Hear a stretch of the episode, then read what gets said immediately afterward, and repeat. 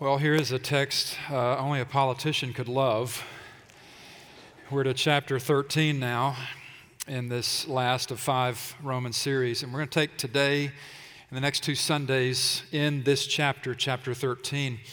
Last week, as we were finishing chapter 12, I, I told you we would double back around, namely to verses 14 and 15 in chapter 12 as a way of teeing up chapter 13, but I want to table that to next week, actually.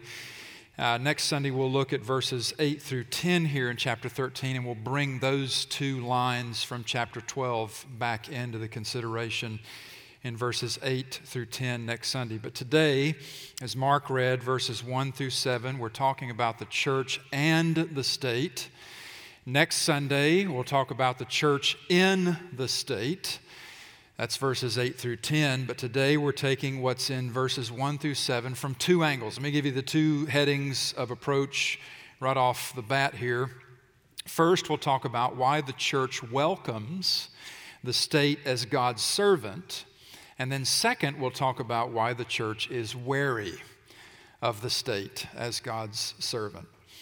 One of the things that we're confronted with, uh, certainly in Romans and certainly in this passage in Romans, is that when we set to obey God in response to what all He's done, that's where we are in Romans. Now we're in the chapters that tell us how to respond to all this great grace and mercy we've been shown. Obedience frequently takes you into attention. Obedience is not easy.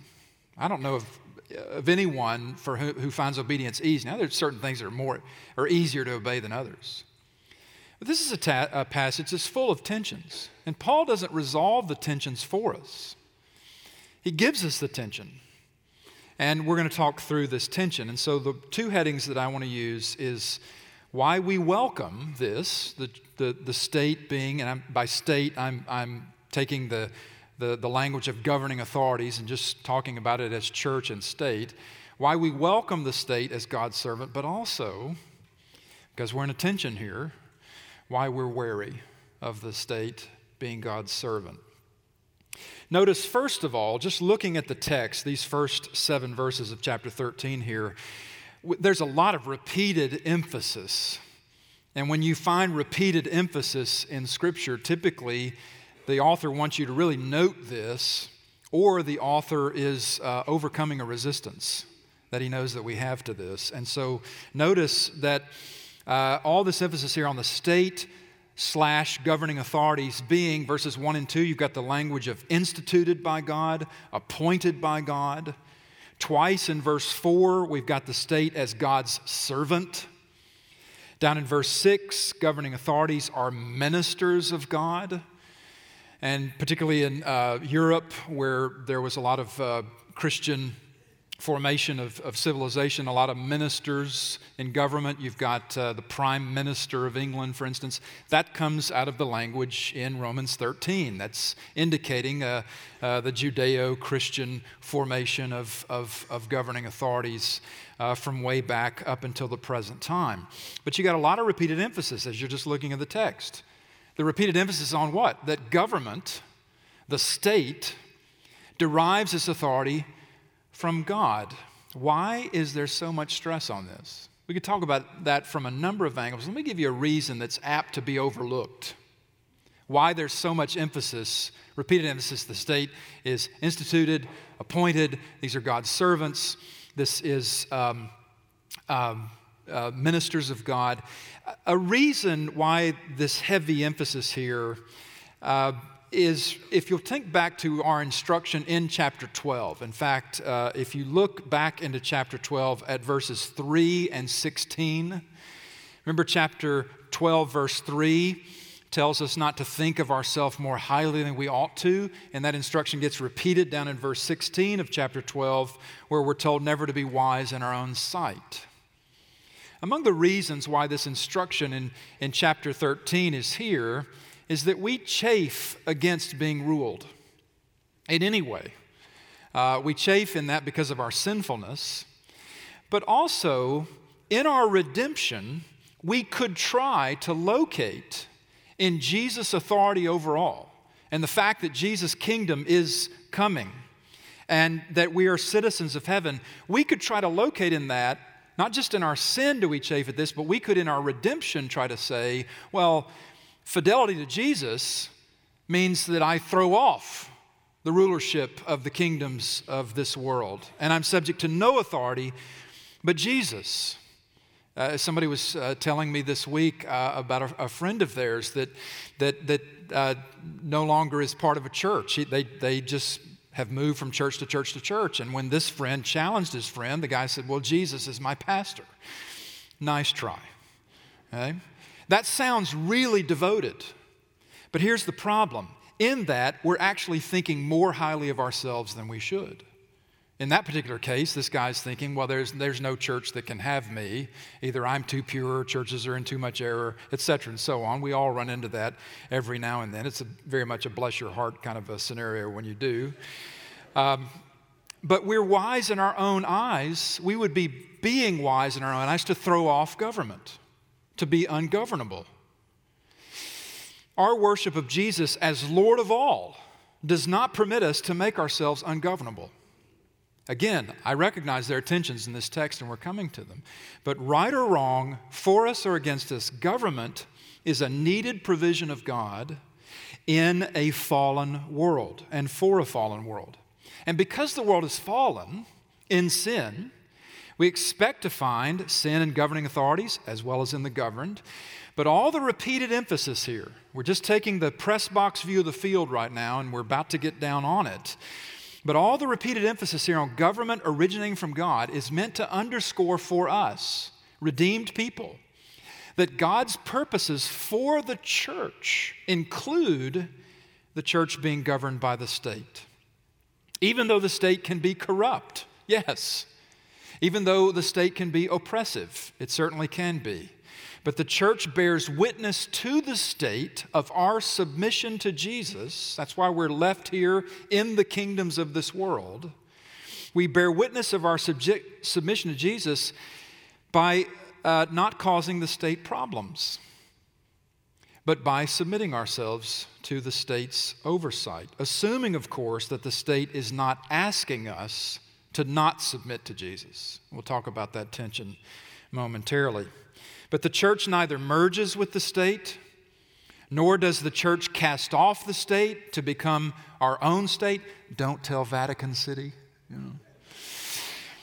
The church lives submitted to the state. And why this is good for us is our first consideration of two today. First, why we welcome the state being God's servant, and then we're going to get to why we're wary of the state being in this high role. First, why we welcome the state being God's servant? The short answer is because everyone doing what's right in our own eyes, well, we know how that works out. We have a testimony to it for all eternity. It's the Old Testament book of Judges. Old Testament book of Judges is a hard book. It shows you what a people are like, not just who, who, who are doing what's right in their own eyes, but without a Messiah, without a Savior. It's rough. And so, the short answer to why we welcome the state being the servant of God is this is a fallen world, and there need to be laws. There needs to be respect for law. There needs to be law enforcement. These are necessities. But in verse 4, notice chapter 13, verse 4, we're told the value and benefit of being governed is that the role of government is to do us good. See that in the verse part of verse 4? for he is God's servant for your good. And notice this is actually reciprocal. Look back up at verse 3, latter part of verse 3. Do what is good. This is the last part of verse 3. Do what is good, and you will receive his approval. Now, first part of verse 4 for he is God's servant for your good. The logic is simple to follow here. And Paul is talking about what is usually, what is supposed to be true. That is, there are exceptions, but as a rule, if we're law abiding, we'll get the state's protection, or the word that's used there in verse 3 is his approval.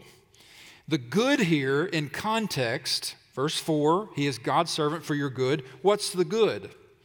The good of being governed is the good of being protected. That's the good. The good that the state does is it protects its law abiding citizens. That's what it's supposed to do. Governing authorities set laws, they maintain laws. Our God is a law giving God. and thereby the state is called his servant in this interest, his minister, because the state has a law giving, law enforcing function. Law enforcement is why the state is called an avenger. As verse 4 continues, verse 4 He is God's servant for your good, but if you do wrong, be afraid, for he does not bear the sword in vain, for he is the servant of God, an avenger who carries out God's wrath on the wrongdoer. Now, for law abiding people, this is good. Can the state abuse this power? Yes, it can. But the state being established for our good includes accountability for the wrongdoer, this word at the end of verse 4. And this is something we welcome. Now, we saw God's wrath last week in the text in chapter 12, verse 19. If you want to look back to that just for a moment, I'll read chapter 12, verse 19 again, where the church is told to never avenge ourselves, but leave it to the wrath of God. Chapter 12, verse 19 For it is written, Vengeance is mine, I will repay, says the Lord. How does that, that vengeance belongs to God, chapter 12, verse 19, how does that square with now chapter 13, verse 4, saying, he is the servant of God, an avenger who carries out God's wrath on the wrongdoer. Well, ultimate justice, ultimate judgment belongs to God, who is yet to send Jesus back. Jesus, who will return, bringing with him the greatest criminal justice system the world has ever known. He never miscarries justice, he epitomizes it. In fact, he incarnates the justice of God. The state can miscarry justice. We know this, being that it is the fallen kingdoms of this world. That's what the state is. But that notwithstanding, God allows the state a privilege only He really has in the ultimate sense. The state is carrying it out under His authority. Whether the state recognizes that or not, God allows the state to avenge by way of penalties on the wrongdoer, that word in verse 4, up to and including death. Now, I realize capital punishment stokes a lot of passions, both for and against. But the plainest, most face value reading of verse 4, this line in reference to not bearing the sword in vain, does allow the state to penalize the wrongdoer with death. The, the plainest reading of the text, the state has that, that power. However, this doesn't mean Christians should ever cheerlead for the state to use this power. It's a terrible power to have and to use. I've seen conservative Christians through the years really thump on chapter 13 when they debate this social issue because the Bible permits the state to execute, Christians must then be pro capital punishment. But that does not exactly follow. This passage is saying the state has the power to execute as an avenger on the law abiding, of the law abiding. This passage is not saying we have to want that. I've not seen those same Christians thump on chapter 13 here when it comes to taxes. I mean, we see in verses 6 and 7, the state is also given by God the power to tax, but I don't hear Christians who cheerlead for capital punishment cheerleading for the state to do more taxing of us, even though it's in the same passage here. Be consistent with whatever position you take. We're talking about why we welcome the state as God's servant. We've been considering this from the state's protective role. The state protects the law abiding citizen. And what Paul is saying is that Christians are to be law abiding and to respect the way that God has set up, even in a fallen world, uh, this kind of, of governance. But how, how does this bear on the gospel? This is not a civics class, this is a sermon. How does this bear on the gospel? I don't know if you've thought about this, but consider if the state didn't bear the sword, this language that we have here in verse 4, if the state didn't bear the sword, we wouldn't have had a cross. Now, hear me out. Don't misunderstand what I'm saying. Don't jump to conclusions because this is a, hot button issue. The cross was awful. In fact, the word awful doesn't even do it justice. It was cruel and unusual instrument of tortured execution. Jesus wasn't a wrongdoer, using this wording in verse 4 here, but he was treated as if he was, and that's the gospel. He who knew no sin was treated as if he did, as if he was the epitome of everything sinful. He who knew no sin became sin for us, that we might know what? The righteousness of God. Philippians 2, we've uh, studied that before here, that uh, he became obedient to the point of death. And Paul says there, even death on a cross, the worst execution instrument ever conceived of. Don't hear me saying, uh, uh, as a justification for deadly force or for, or for capital punishment, because the cross came out of it, then it's all okay. I'm not saying that. I do think a more consistent pro life ethic does not cheerlead ever for death. It doesn't rejoice in death, it does rejoice in justice. It's an option the state has. I will not say it's not. And I've interacted with people in the community on this. I've been asked uh, by community leaders to show up at, at different venues where we're protesting this or, or talking about that. And I've, I've, had to, I've had to wear this conviction. I've had to walk this conviction. This is not just me sitting in front of a TV uh, doing armchair uh, work here. I've, I've walked this out. I've disappointed some people by where I would stand and not stand. But it's also true. It's true that God gave the state the power even to execute. That I can't get around that. That's in the text. But it's also true that when God gave this power to the state, he knew it would be wielded unjustly against his own son. And yet, what does Isaiah 53 tell us? Remember, we looked at Isaiah 53 on Easter Sunday morning? It was the Lord's will to crush him. It was the Lord's will to cause him to suffer and also to raise him, and we're thankful for both. The Roman government wasn't intending to do us any good in crucifying Jesus. And yet they, they did us good in that, not knowing what they were doing in spite of themselves. But God chose to work even our redemption through this terrible power he gave the state. The cross is the ultimate expression of what you meant for evil, God meant for good. And what were we told at the very end of chapter 12, verse 21, very end of chapter 12? Don't be overcome by evil, but overcome evil with good. How did Jesus overcome the evil thrust upon him? By the ultimate good, the superlative good of his self sacrifice for our benefit, our redemption. So, our first consideration is why we welcome. And it's because the state has a protective role, it's because the state avenges on the wrongdoer. We desire that, we need that, we need law. But the second consideration now, why we're wary of the state as God's servant, because government is a most flawed servant. We know that. And I'm not talking about bureaucracy and red tape and and, and political divides, so that's all part of it. What's made this teaching in chapter 13 difficult through the centuries is Paul doesn't handle any variables like what about unjust laws? What about laws that just aren't right? And the people see it, and, and the government may not, or the government may have, eh, may have put this unjust law into motion to oppress the people. What if governing authorities are corrupt in such ways that they're just not respectable? What if the state tries to make us disobey God? What if, what if, what if? Most of the ink spilled on this passage, when you read the commentaries, is wrestling with variables that come up in real life experience. The question is how far is too far when it comes to verse 1? Let every person be subject to the governing authorities. For there's no authority except from God, and those that exist have been instituted by God. The first duty of governing authorities is to protect the citizens. This we welcome, but power is a thing so easily corrupted.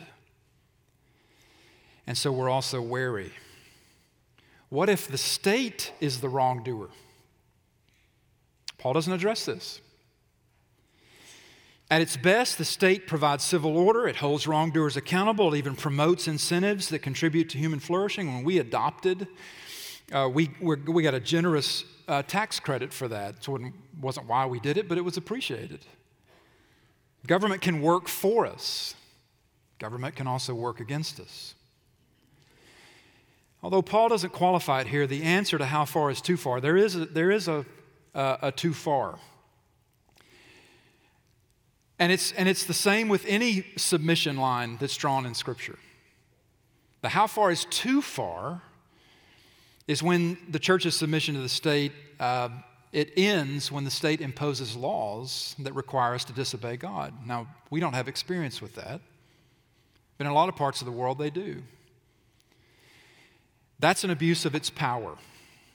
If the state rises up and it becomes God itself and tries to lord it over its people, then the church is put into uh, a conundrum.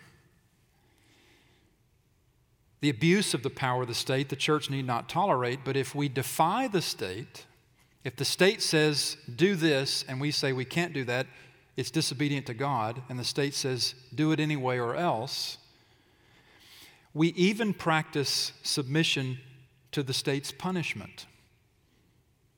Now, this is, this is hard teaching, but let me give you an example. The classic biblical example of believers facing uh, submission to the state's punishment for not doing what the state said because doing it would have been disobedient to God. The classic example, there's actually two examples of this in the, in the Old Testament book of Daniel. You're familiar with Daniel? Daniel tells the story of certain Hebrew captives exiled to Babylon. Babylon was the world power of the day and was completely pagan. And these um, Hebrew um, exiles, these young men, uh, the best among them, the best and brightest, they were uh, taken in by the Babylonian government to be groomed for service to the king. And those Hebrew exiles submitted to that. They lived as Babylonians, they even took Babylonian names, and they even submitted to Babylonian punishment when they disobeyed laws that tried to enforce pluralism. A couple of accounts of this in Daniel one involving the punishment of being burned alive in a furnace, and the other of being eaten alive by lions. You've seen this. In the first instance, the Babylonian king at that point made this huge idol and uh, imposed a law. And the law was enforced pluralism. He said, everybody's free to worship their own God, except you've also got to worship this God. Well, that was a problem for the Hebrew exiles. Basically, the idol was Nebuchadnezzar's own glorified image of himself. And um, three Hebrew exiles, otherwise living as Babylonians, Babylonian names, all of it, they wouldn't do it. And the reason they wouldn't worship Nebuchadnezzar's idol, they rightly refused because they knew God said, You shall have no other gods before me. It's not God plus one, it's God alone who's worthy of worship, the only true and wise God. And they, they stood on that faithfully and they submitted to the punishment. The punishment was they would get thrown into this furnace, they'd get burned alive, but God rescued them in that particular case. Daniel himself later rescued from a lion's den for breaking another law imposed by a Babylonian king that uh, limited his uh, worship of God. God protected all of his guys in Babylon and then also judged the kings who misused their authority in imposing completely self serving laws. But in keeping with Romans 13 here, putting that into this, those Hebrew exiles of old, we're told in verse 1 let every person be subject to the governing authorities. And then he works that out. And the way Christians have classically understood this is that even uh, we, we, we don't submit if the government asks us to do something we can't do, but we do submit to the punishment on the other side of our refusal. And you say, Well, I don't, I don't like that. That's hard to hear. I don't either. It's hard for Americans in particular to square with this. We don't have any experience with it, really. But what's the larger point? The point, the larger point, is the church has a witness to bear to the state. And the way the church does that, the way the church demonstrates that we have a higher allegiance to Jesus, if you go back to chapter 12, the way we demonstrate that we are on the altar as living sacrifices is that we live submitted lives to God as He's revealed Himself to us in and through Jesus. And should the state threaten the church with punishment for not doing what it wants because it's in conflict with what God wants, which for us is almost a complete hypothetical, but nevertheless, it's not for our brothers and sisters around the world. The church continues entrusting herself to the Lord. And if the state says, do this, and we say we can't do it because it's disobedience to God, and the state says, do it or else, we have to take the or else. Paul is operating here from what is usually true. The state at least tolerates the church in most places, but often commends and even incentivizes law abiding citizens, of which the church is supposed to be in full, and it punishes its outlaws even with death. The church is to live in the state peaceably. As far as it depends on us, thinking about those words last week from chapter 12, we're not to give the state problems unless or until the state presents us with really our only problem, our only one problem with the state is if the state asks us to do something that God outlaws. Now, I say again, this is not a civics class. This is a sermon. This is not the venue to glorify the American form of representative democracy. If you want that, you can read the Federalist Papers later today. This is the venue to lift high the name of Jesus Christ. That's what we do in this place. He's Lord of all. And when he returns, the book of Revelation says, all the kingdoms of this world become the kingdoms of our Lord and his Christ. That's the next great event on God's calendar. But given our subject matter in this text, I, as you, we, we live in, in dual citizenry. We're citizens of this place and we're citizens of a place yet to be revealed in a tactile way. We know it's there, but we haven't yet seen it, tasted it, breathed it in. So we have a dual citizenship. And um, I, as you, pledge allegiance to the Republic whenever the flag unfurls. I'd rather be here than anywhere else. I've, I've been to many other countries in the world. I'm very thankful to have an eagle on my passport, and not just for the conveniences, but, but for the values that inform who we are as a people. But I'm also wary. And I'm wary because I've learned over time that power is a thing so easily corrupted. It's a thing so easily corrupting. And I've grown up inside an evangelicalism that is way too naive about this often. An evangelicalism that wants to drape the flag, as it were, around Jesus' shoulders when he emerges victorious from the tomb. I actually see in, in, in stores uh, the flag draped around the cross. And I just want to go, who's going to give me a whip to drive this out of here? Come on. Now, this is idolatry, plain and simple. The same God who said, I will have no other gods before me, never intended that we would drape a cross with our, with our flag. Come on. Uh, purge yourself of that stuff if you have it. I grew up in an evangelicalism that too often equates and confuses the identities of the nation and the church. It's a comforting idolatry, and you love it. And I've tried to confront you about it at times, and you don't hear me. So I'm just speaking to you very plainly right now, very plainly. I'm offending you. Okay? That happens to happen at least once a Sunday, uh, or at least one Sunday out of the year, okay? I'm not angry or upset about it. But how long does this go on? How long does the evangelical church insist on, on this idea that somehow America owes us something? Or that, that our job in the world is to reclaim America? It's not. Our job is to bear witness to a risen Lord Jesus Christ, who's over all the nations, who doesn't prioritize anyone over any other. Biblically, Israel. But that's the only one.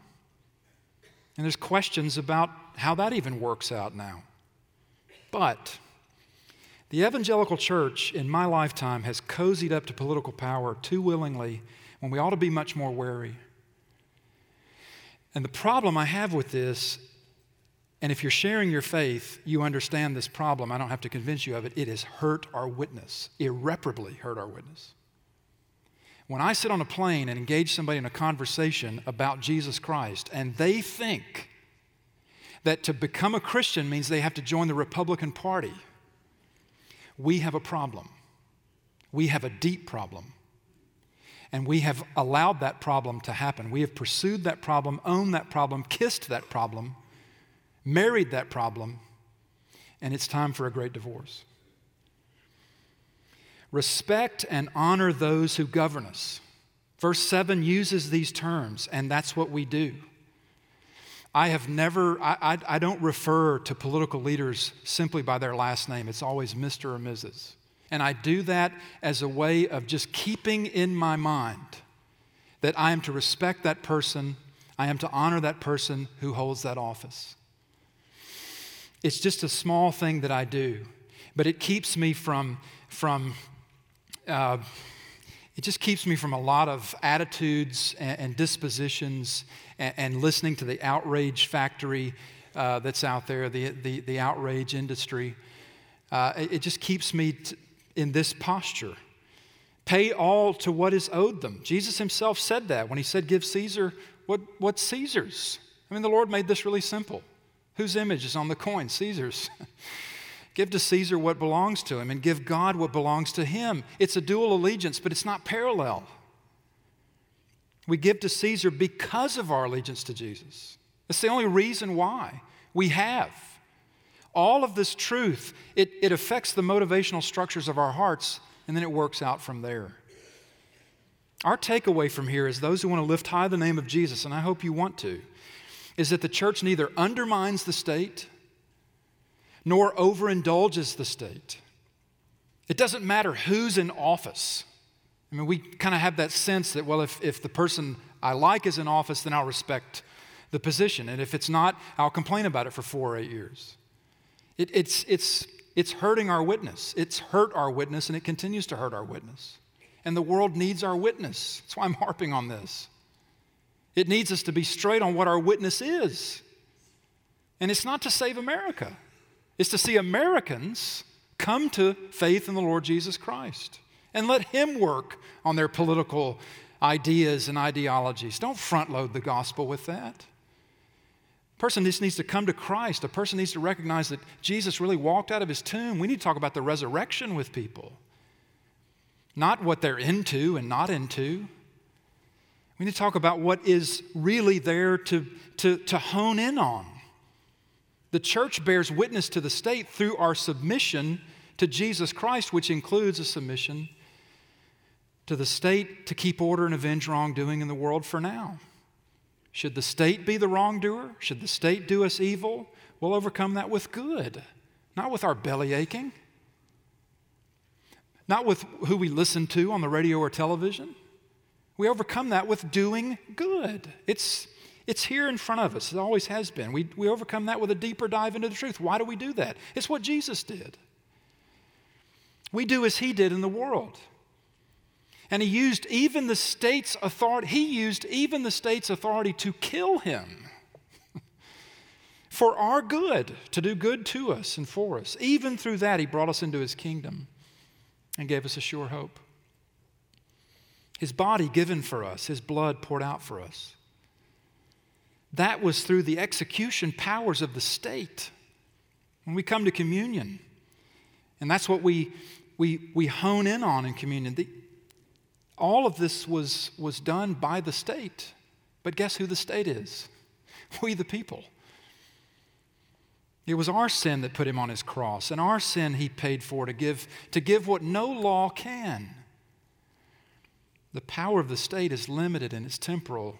But the power of the Lord of all is eternal because it's the power of an indestructible life. And so we turn now to communion. We turn to communion. This act is our ultimate pledge of allegiance. Baptism, we stand before the church and say, I'm going to follow Jesus. But when we take communion, and in our church the cycle is every month, it's also a pledge of allegiance. It's saying, I proclaim his death until he comes, his death that covers me, his death that provides the means for which God keeps me, his own. This is our ultimate pledge of allegiance to the Lord Jesus. And yet we're also confronted at the very same time that the strength of our pledge is weak. And so when we come to the communion table, we think of what Christ did for us on our behalf. Because even though I can put a good week together, I can put a good day together, I can't put a good life together. And I cannot be who he was in his flawless perfections. Only he could be. And because he could be, that's why Scripture says the government shall be upon his shoulders. For now, government is a temporary deal. But Isaiah talks about one coming upon whom the governments would, would be on his shoulders, meaning he's the only one fit to rule. Because he's the only one that's kept the only law that counts, the law of God, flawlessly. And because he did that, and because he willingly sacrificed himself, his body broken, his blood poured out, because he did that, we have life. We have hope. We know what truth is. We don't have to get caught up in the controversies of the day or build our identity off of, of secondary associations or become more defined by what we're against and what we're for. Our definition of our lives is by Jesus, who He is, what He's done. And that's what happens when we take communion elements. We are saying, the gospel applies to me. The Lord Jesus' death covers my sin and makes it so that the motivational structures of my heart are changing. And I want to serve him and I want to obey him. I want to trust him, whatever man does to me. So let, in that thought, in that spirit, let's take these communion elements now.